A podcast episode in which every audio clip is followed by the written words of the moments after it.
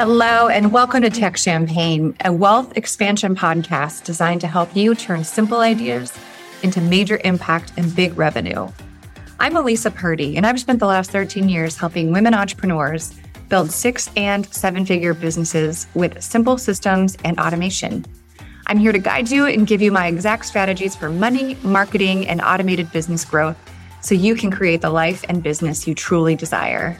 The income level you really want is well within your reach. Let's do this together. Hello, and welcome back to Tech Champagne. My name is Alisa Purdie, and I am your host. I'm excited to share today a system that I use for onboarding new clients. I think this is something that a lot of people forget to teach their their clients when they're starting their business.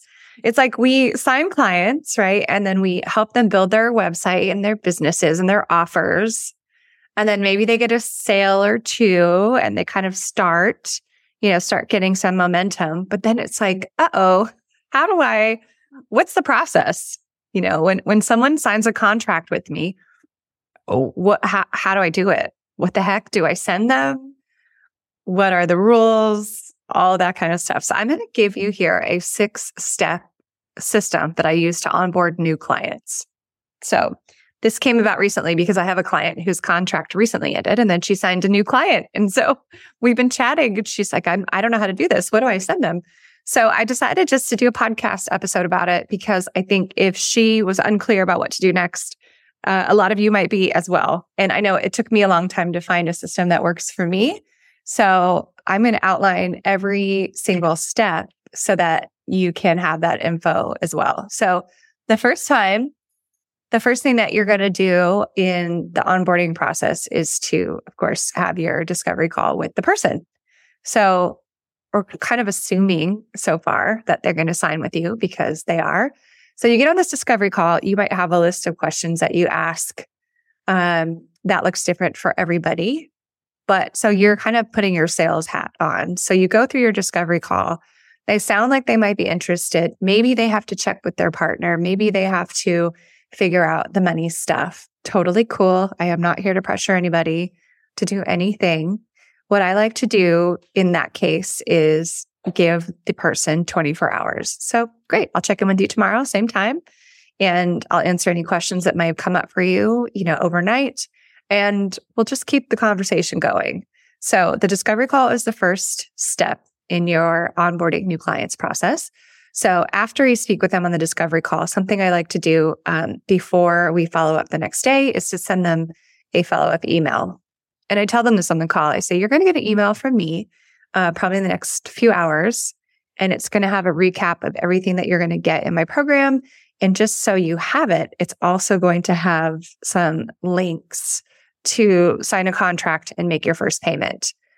And it's important to do that because then you can empower people. And I tell them, you know, if you're kind of sitting with it this evening and you've had some time to process and you just decided to empower yourself and jump in and not overthink it, then you'll have the links so that you can do that.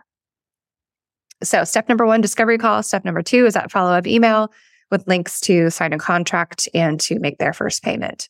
So, step number three, this is really important, but having a new client intake form shows your client that you have your shit together. So, I have one on my website. So, once the payment comes through, my payment processor then has a little field for a redirect.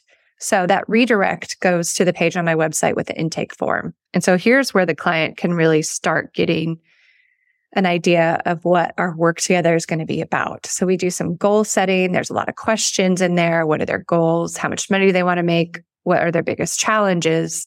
What are they looking to get out of our work together? Those sorts of things. I also ask for birthdays and mailing addresses because I love sending gifts. Um, so that is the new client intake form, which again is a redirect on my payment processor. So after that comes number four, a welcome packet. So I have a welcome packet that I designed on, um, I just edited it on Canva. I have a lovely OBM, an online business manager, and she used it when I signed with her. And I was like, oh, this is great. I really want to send this to my clients. So she sent me a link to it. So you can edit it however you like. You can put your photo in there. You can put a welcome video in there. but it's a great way to outline your boundaries because boundary setting is really important before you start your working relationship. So it'll say the times of day that you're available, the times of day you're not available, any holidays that you're not working, what your turnaround time is. It's usually 24 hours or 48 hours, totally up to you. How you like to best communicate, um, those sorts of things, systems that you're going to use for your task management, things like that. So that is your welcome packet. So the next step in your onboarding process, number five, is to schedule your meetings. So for me, I like to have meetings with clients on the same day and time each week. So we do meetings the first three weeks of every month.